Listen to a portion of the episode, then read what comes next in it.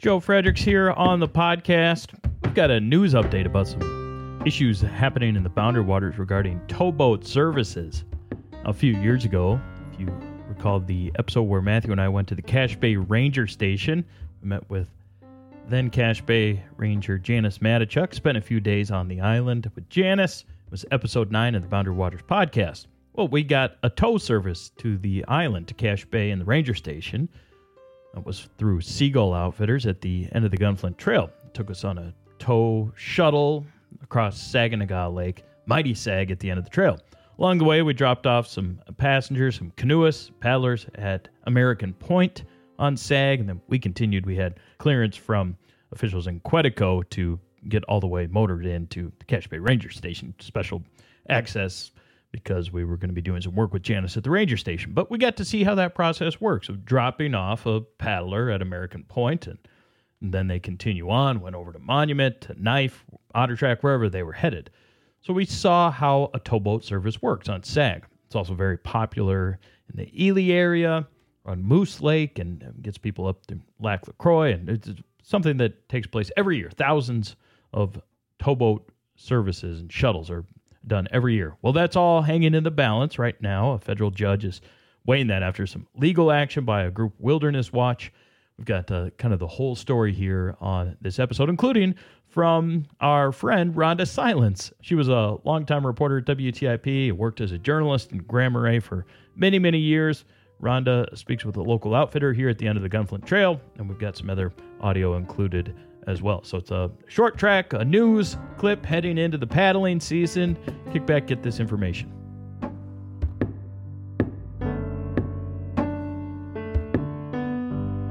Over the weekend, there was news of a court case that could end the long standing practice of using motorized towboats to help Boundary Waters canoe area wilderness visitors get started on their wilderness journeys.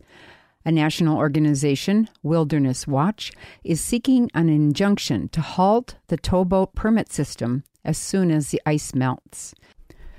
The U.S. Forest Service allows the use of these towboats to assist canoeists starting their BWCA journey, dispersing visitors deeper into the million acre boundary waters.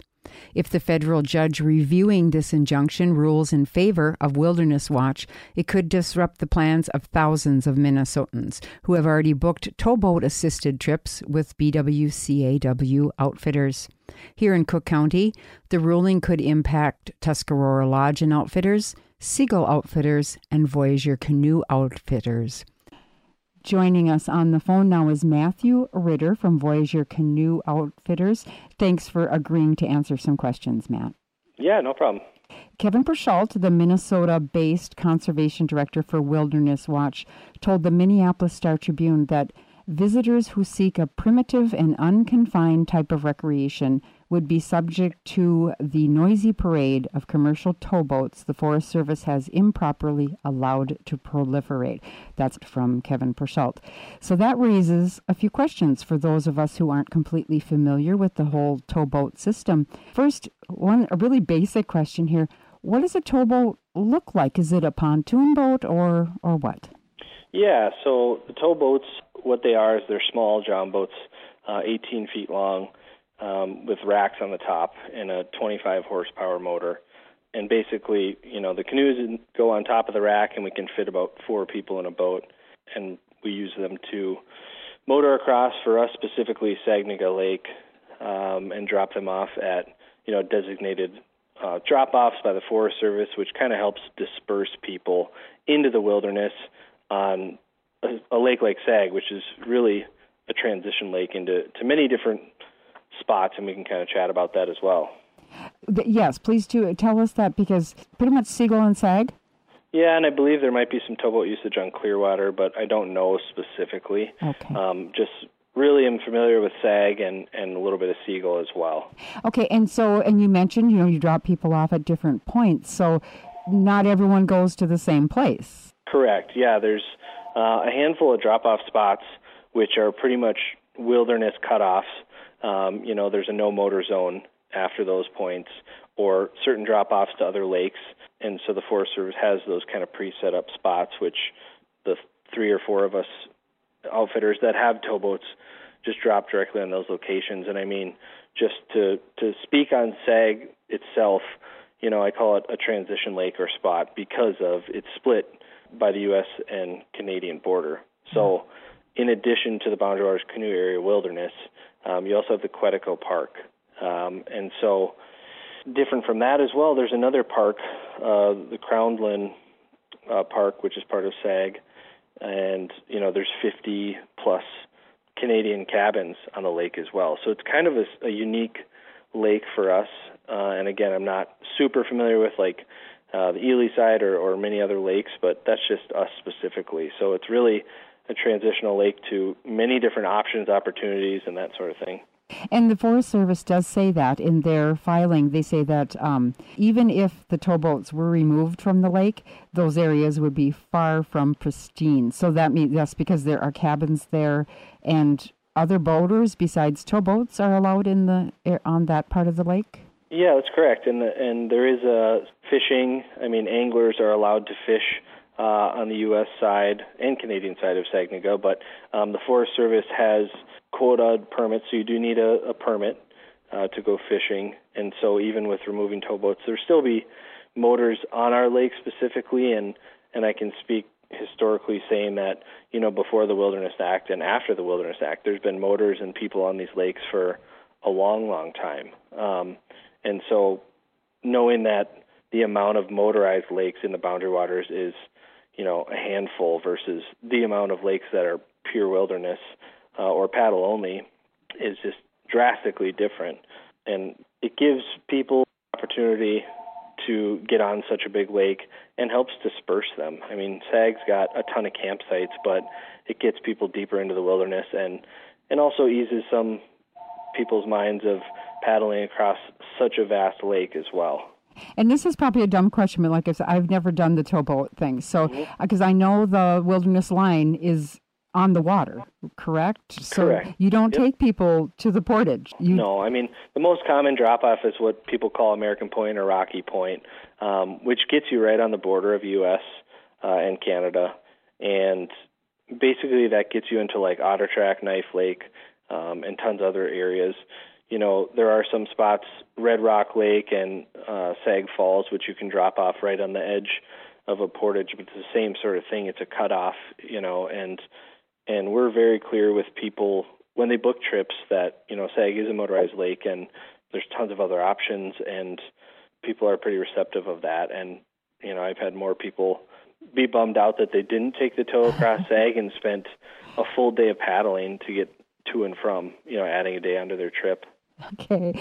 Have you ever gotten a complaint from folks who who do paddle the entire way that no, I wouldn't say I've gotten complaints. You know, the only complaints I've ever heard of are really waves of a towboat, um, and that's mostly based on drivers and you know. But I've never had anyone comment about their wilderness experience being less because of motors. And people who are very clear about I want to be on paddle only lakes choose those routes. And like I said, the list of paddle only lakes comparative to lakes that have motor usage is drastically different. Okay. Matt, about how much of your business consists of towboat service? Do you have a number of visitors that you help? Is it a daily thing or how often? Yeah, I can't speak to the fashion of the exact number, but um, you know, it is a daily occurrence, whether that's one group or or five groups or something along those lines. But it it does differ on the season as well and the type of paddler, and it just you know it does make things more accessible to certain types of paddlers as well. Do you think this would have a dramatic impact on your your business economically? Um, yeah, I mean, it would definitely it would directly affect us. I mean, not to mention the the amount of money lost, you know, not booking tows, but just to even think about um, all the folks that do have reservations for this and if they would cancel or add more time onto their trip or this and that. So yeah, it would it would it would di- directly affect our business, yes.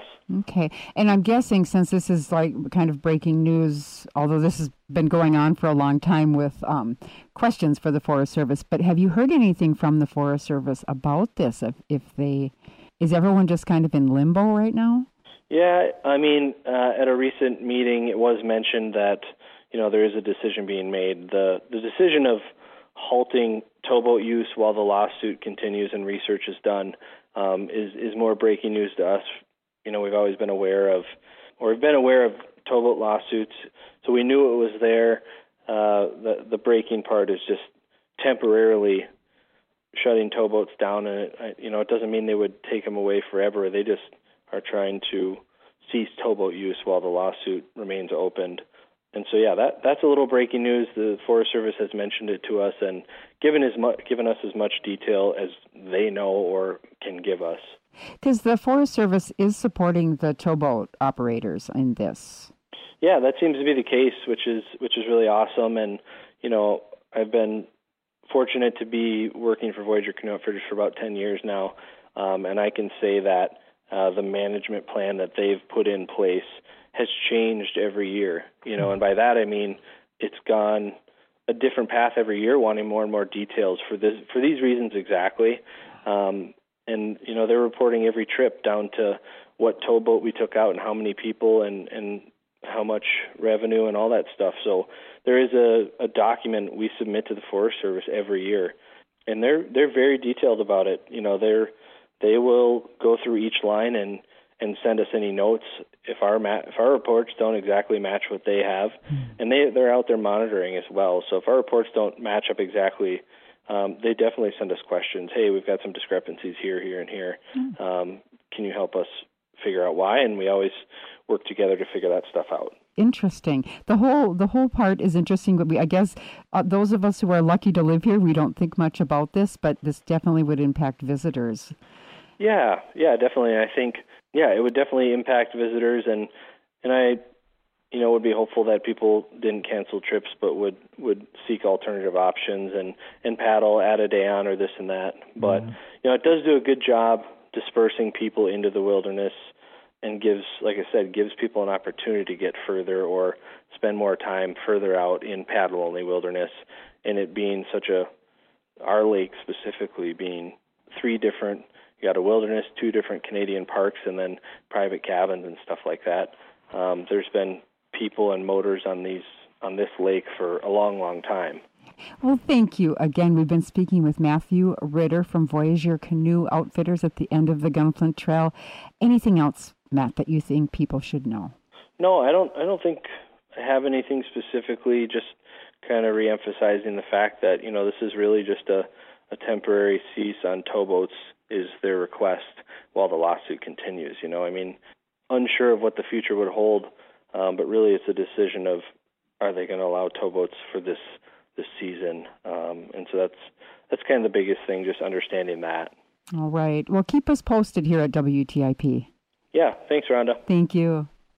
Rhonda Silence with that report for us at WTIP. Following up on this story, we wanted to speak with someone from Wilderness Watch. This is the organization that's involved in this litigation and this injunction request that came in in February 2023. It's Wilderness Watch submitted the request in federal court for the injunction to halt the long-standing use of towboats that are on these lakes on the edge of the boundary waters, including places at the end of the Gunflint Trail and numerous locations in the Ely area. Wilderness Watch contends that the number of towboats and towboat traffic in the BWCA appears to have tripled since the 1990s. The organization first sued the Forest Service over the issue in 2015 and now contends that, says that the Forest Service never followed through on those settlement terms.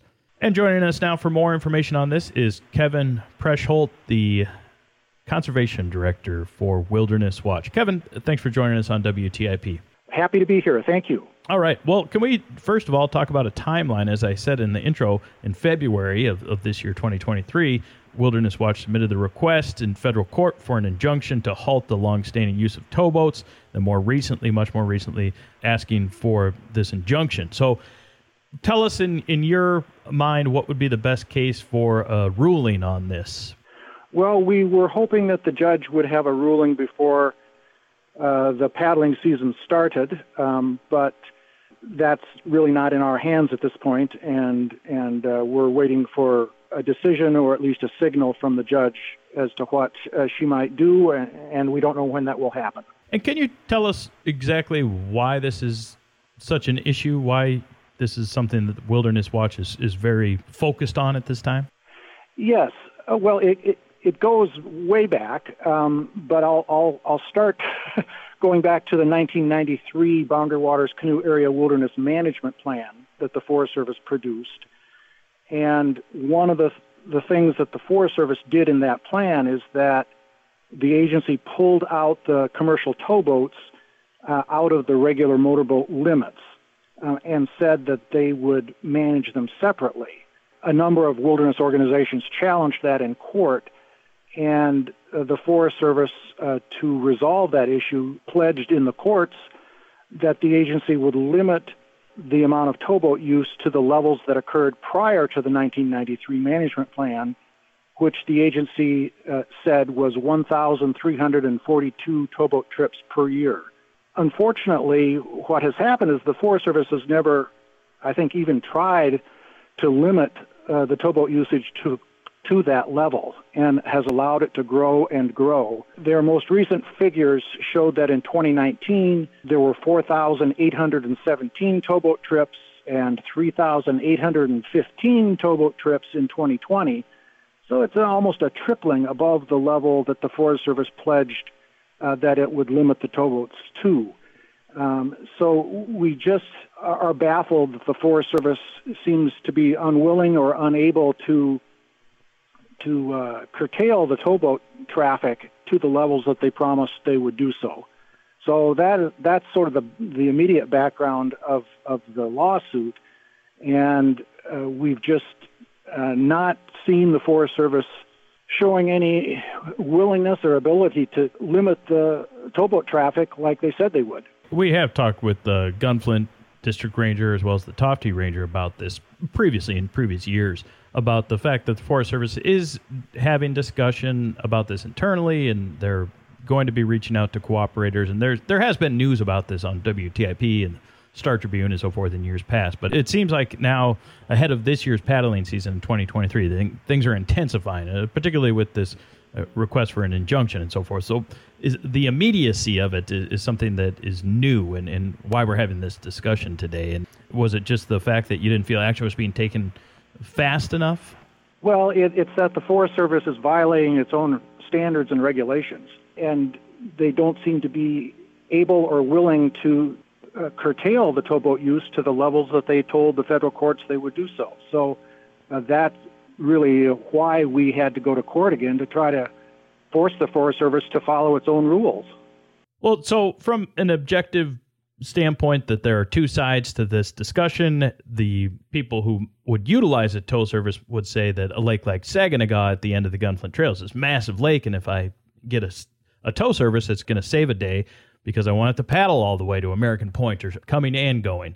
And there's big water on Sag, and the tow service is very helpful to people like that. And in addition, there are motorized boats that can already operate legally on Sag because they're getting to their home on the Canadian side of Sag or, or, something like that. There's a corridor for motorized access. So even stopping the tows that are allowed and permitted, there will still be motorized boats on a place like Sag, for example. But your concerns, those of Wilderness Watch, are that the motorized boats take away from the wilderness experience, that it creates noise and there's waves, and it's not of wilderness character to have these motorized boats. So, Kevin, for the people who want to have a tow, it helps them get across a place like Saganaga, or for somebody who wants to get to their cabin on the Canadian side of Sag, what would you say to them? Well, you know, nearly all of the the parties that that use the tow service are canoe paddling parties, and they are equipped to paddle, uh, and they uh, are are presumably able to paddle. That's not to say that Saganaga is not a large lake. It is. Um, I've paddled on it myself many times, and I've paddled it actually uh, uh solo sometimes uh, by all by myself. It does get wind. You have to be wary of the weather on any wilderness trip. Uh, and you have to to use common sense, not to get out into wind and waves uh, that are dangerous. But I think the fact that the the excessive towboat use that the Forest Service has been allowing to happen, you know, nearly three times the amount that they said that they would hold the towboat use to, has has created a, a, degradation of the wilderness character in places like Saganaga and the Moose Lake chain over by Ely, for example, where the towboats have run off and on all day long. So we also have to remember that what a special place the Boundary Waters Canoe Area Wilderness is. Uh, it is really the only lakeland wilderness in the entire National Wilderness Preservation System. People come from all over the world to go canoeing in the Boundary Waters uh, because it is a protected wilderness. So we have to remember that context that the, the BWCAW uh, uh, is a wilderness first and foremost, and and that we need to constantly strive to uh, protect the wilderness character of the area by reducing or or eliminating the towboat use. We would we would increase uh, and improve the wilderness character uh, of the boundary waters, and that is uh, would be a great improvement in the long term protection of the area. What about the people who own property though that would still be motorized a, a, boat across Sag and up the corridor to get to their home, or or just the fact that anybody could still get to an island to camp up through the corridor where it still would be legal, despite even if the judge rules in favor of this injunction, there would still be motorboats on Sag. There would be, but there would be far fewer if the towboats were uh, kept to their legal limits or eliminated, and and that would be an improvement for the boundary waters you had suggested at one point if people just paddled further before they were willing you know don't cancel your trip in other words this year if this uh, judge rules in favor of the injunction that don't cancel your trip you can still just paddle. Tell us about that. Yeah the, uh, this litigation does not at all affect parties uh, boundary waters entry permit um, if they have a an entry permit for for SAG on such and such a date, they can still come and have their wilderness canoe trip. Uh, they may need to plan uh, to paddle a little extra uh, on the first day or or so of the trip, but their trips are not going to be canceled. They can still come and enjoy uh, the beauty and the wonders and the quiet of the wilderness. What about the boundary waters is it that uh, Wilderness Watch and that you appreciate, and and why you feel that motorized uses does not fit with this uh, vision or idea that you have about the boundary waters. What is it about motors in particular that impact that? Well, um, motors in particular are, are noisy. They are symbols of sort of the mechanized civilization that wilderness areas are designated to to protect against. They are, in general, prohibited uh, in designated wildernesses under the 1964 Wilderness Act. And uh, it is only really uh, an exception to that uh, law that allows the uh, current motorboat use to continue. Motorboat use is the exception and not the rule in the boundary waters. And uh, that's just part of the, the wilderness ethic and part of why people come to the boundary waters is to get away from motors and engines and noise and pollution and civilization. If the judge rules against the preliminary injunction, tell us what happens with the the lawsuit or the request from Wilderness Watch beyond just the the preliminary injunction. There's still further legal action that uh, is still in process. Uh, the, it, it, could be yes. Uh, the, essentially, the the merits of the case uh, that we have brought uh, about the Forest Service's uh, inability to restrict the overall towboat use to the levels that the Forest Service pledged they would do so uh, would still be alive and and conceivably could still be brought forward in in court. Well, we'll wait and see exactly what takes place. Here we are in late April. There's still a lot of ice on many of the lakes we're talking about, including Sag and Seagull has ice of you know 20 inches of ice here at the end of the month. So we don't know even if the ice will be out on the fishing opener Memorial Day really a time that a lot of people start to visit the boundary waters, and we'll we'll see exactly where things end up with this preliminary injunction. We're speaking with Kevin Proescholdt. He's the conservation director for Wilderness Watch. Kevin, thanks so much for your thoughts today. Thank you, Joe. Great to talk with you.